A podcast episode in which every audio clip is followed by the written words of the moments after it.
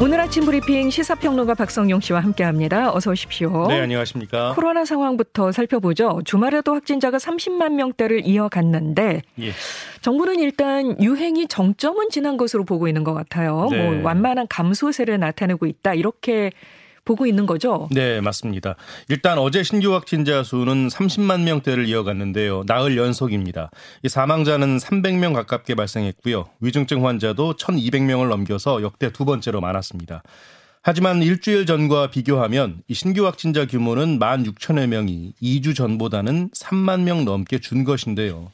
오늘 발표될 확진자 수는 어제보다 10만 명 정도 준 20만 명 안팎이 될 것으로 예상이 됩니다. 네. 이런 추세를 볼 때 말씀하신 대로 정부는 일단 이 오미크론 변이 대유행이 지난 17일에 62만 명대로 정점을 찍고 완만한 감소세로 돌아선 것으로 보고 있습니다. 아, 그런데 문제가 있습니다. 최근 확산하는 스텔스 오미크론인데요. 네. 이 중증도나 위번율은 기존의 오미크론과 비슷합니다만 전파력이 30% 정도 더 높아서 위협적입니다. 게다가 국내 점유율이 40%를 넘은 데 이어서 우세종화를 앞두고 있어서 이 정점이 길어질 수 있다는 우려도 나오고 있습니다. 세계적으로도 불확실성이 커지고 있는데요. 스텔스 오미크론으로 독일의 환자가 급증했고요. 정점을 지난 프랑스와 이스라엘이 내림세에서 반등하는 분위기입니다. 네. 이에 따라 정부가 오늘 이 스텔스 오미크론의 확산세를 포함한 향후 유행 예측치라는 걸 발표하기로 했습니다. 그 외국의 사례를 보니까 이게 지금 정점을 지나서 감소세로 예. 가고 있다라고 확실하게 얘기를 못 하는 거죠. 예, 그렇습니다. 예. 어, 그래서 또 코로나 자가 검사 키트가 예. 예 중요한데요. 약국과 편의점에서 살 수 있는 구입 개수 제한이 해제됐다고요? 네, 기존에는 다섯 개까지만 살 수 있었는데요.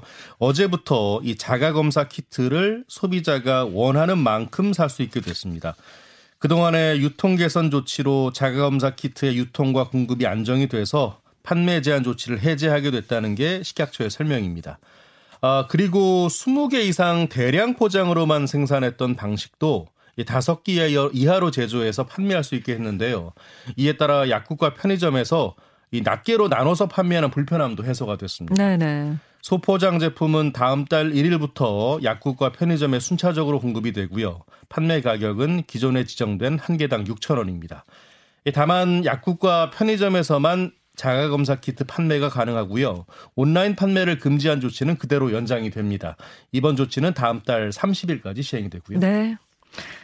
자동차 보험 가입할 때 운행 거리에 따라서 보험료를 할인해주는 마일라지, 마일리지 특약이라는 게 있습니다. 예.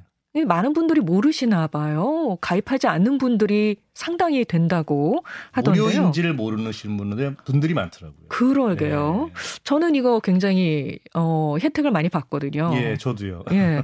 자, 그래서 금융당국이 약관 변경에 나섰다고 하죠? 네. 어, 말씀드린 대로 현재 마일리지 특약은 계약자가 원하면 무료로 가입할 수 있는데요. 하지만 안내 부족 등의 이유로 이 개인용 자동차 보험 가입자 3명 가운데 1명은 가입하지 않은 것으로 나타났습니다. 어, 2020년 기준으로요, 개인용 자동차 보험 가입자가 1,724만 명인데, 이 가운데 32%에 해당하는 548만 명이 가입을 하지 않았습니다. 네. 특히 대면 가입 경로죠, 이 설계사 가입, 그리고 대리점 가입은 미가입률이 45%와 52%로 더 높았습니다. 그래서 안내 부족 등의 이유가 예. 아니냐, 예. 이런 얘기가 나오는 거죠. 맞습니다. 이에 따라서 금융감독원이 관련 약관을 변경했는데요. 다음 달부터 모든 자동차 보험 가입자가 마일리지 특약에 자동으로 가입되도록 했습니다. 네.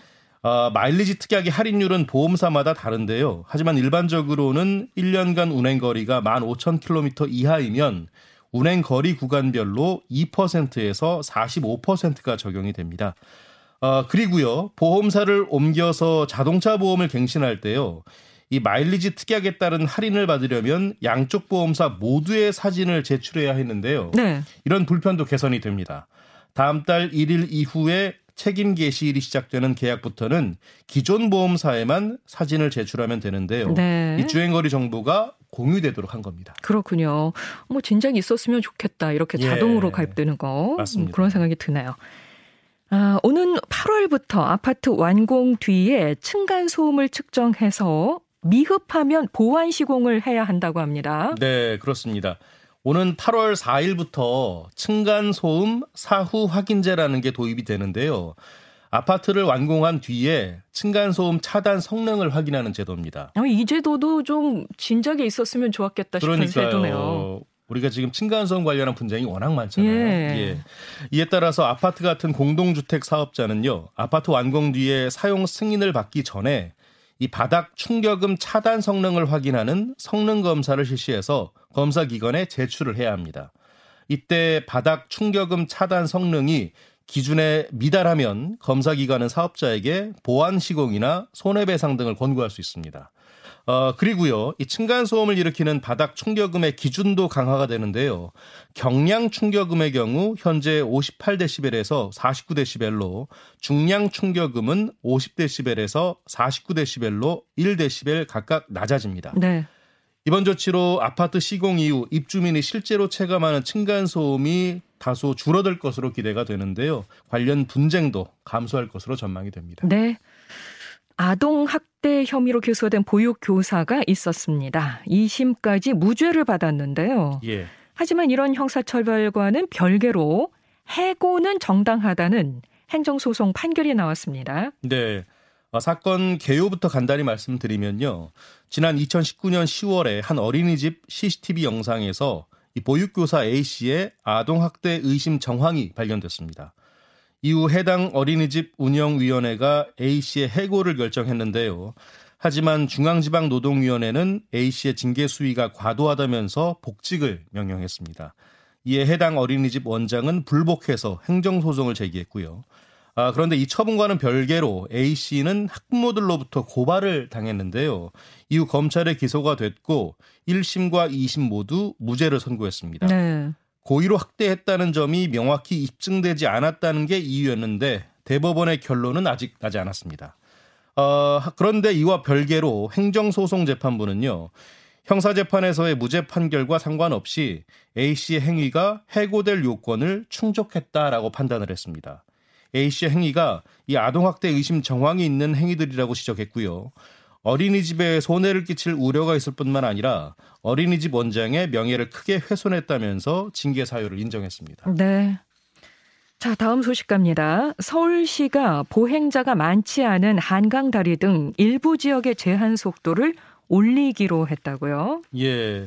어, 운전하다 보면요. 왜 지나는 자동차의 양을 볼 때 제한 속도를 좀 높여도 될 것 같은데 하는 곳들이 있었습니다. 있었을 거예요, 아마. 있습니다. 많습니다. 예. 예. 어, 그러다 보니까 운전할 때 굉장히 예. 뭔가 답답함도 느껴지고요. 그러죠. 아무래도 많은 분들이 음, 그런 생각 하실 것 같아요. 특히 그런 곳을 운행하다 보면 초보 운전자분들 같은 경우는 되게 좀 두려워지는 경우가 맞습니다. 있어요. 예. 그래서 서울시가 이 서울경찰청과 협의를 해서 이런 곳들의 제한 속도를 시속 50km에서 60km로 올리기로 했습니다. 네네. 해당 구간은 한남대교와 원효대교, 마포대교 등 한강다리 17곳 그리고 헌릉로 내고가 IC에서 위례터널 입구, 또 도림천 고가, 보람의 고가 등 일반 도로 3곳인데요. 총 연장 26.9km입니다. 네. 이들 지역은 보행자가 접근할 수 있는 보도가 없어서 이 속도를 상향해도 안전사고 위험이 낮고요. 차량 소통이 비교적 원활해서 속도를 높일 필요가 있는 구간이라는 게 서울시의 설명입니다. 네. 다만 한강 교량 가운데 자동차 전용 도로인 청담대교와 잠수교, 광진교, 잠실철교 측도 같이 이 시속 40km 이하인 교량은 이번 조정 대상에서 제외돼서 기존 제한 속도가 유지가 됩니다. 네. 서울시는 앞으로 주요 도로의 제한 속도를 시속 50km로 일괄 적용하는 안전속도 5030을 탄력적으로 운영한다는 방침입니다. 이렇게 50km, 60km 이렇게 변환되는 구간들에서는 운전자들이 그걸 또 알아채기가 어려울 수 있으니까 예. 그에 대한 어떤 알림이라든지 이런 것도 좀 확실하게 있어야 되겠네요. 음, 맞습니다.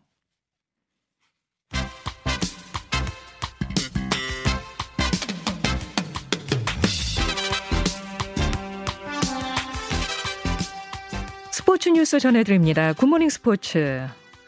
우리 여자 컬링 국가대표팀 팀 킴이 한국 컬링 사상 처음으로 세계 선수권 대회 결승에 진출했습니다. 네, 팀 킴이 캐나다에서 열린 여자 컬링 세계 선수권 준결승전에서 캐나다를 9대 6으로 물리쳤습니다. 아, 6엔드까지 4대 3으로 근소하게 앞서다가 7엔드에 3실점을 하면서 위기를 맞았는데요. 하지만 전열을 가다듬은 뒤에 8엔드에서 2점을 내서 승부의 균형을 맞췄고요. 9엔드에서는 역전에 성공을 했습니다. 이로써 팀킴은 한국 컬링 사상 처음으로 세계 선수권 결승에 진출했는데요. 남녀 4인조와 혼성 2인조를 통틀어 처음입니다. 이 팀킴은 오늘 오전에 스위스의 팀 티린초니를 상대로 대회 우승을 놓고 격돌 하는데요. 예선에서 패배했던 스위스에게 서력도 하고요. 세계 선수권 사상 첫 금메달을 가져가겠다는 각오입니다. 네, 좋은 결과를 기대해 봅니다. 네. 프로축구 K리그 1의 울산 현대가 포항 스틸러스와의 동해안 더비에서 완승을 거뒀다고요? 예. 울산은 K리그 1 6라운드 홈 경기에서 포항을 2대 0으로 이겼습니다. 레오나르도가 후반 25분에 선제골을 터뜨렸고요. 임종은이 후반 42분 쐐기골을 뽑아서 승리에 앞장을 섰습니다. 아, 당초 이 경기는 지난 20일에 열릴 예정이었는데요. 하지만 울산 선수단의 코로나 확진자가 여럿 나와서 일주일 연기된 어제 A매치 휴식기에 열렸습니다. 울산은 이렇게 일부 선수가 국가대표로 차출되거나 코로나 때문에 완전히 컨디션을 회복하지 못한 가운데서도 리그 5연승을 달렸는데요. 이로써 울산은 시즌 5승 1패, 승점 16을 기록해서 2위인 인천과 승점 차를 3점으로 벌렸고요. 포항은 3승 1무 2패로 그대로 4위에 자리했습니다. 네, 지금까지 시사평론가 박성용 씨 고맙습니다. 고맙습니다.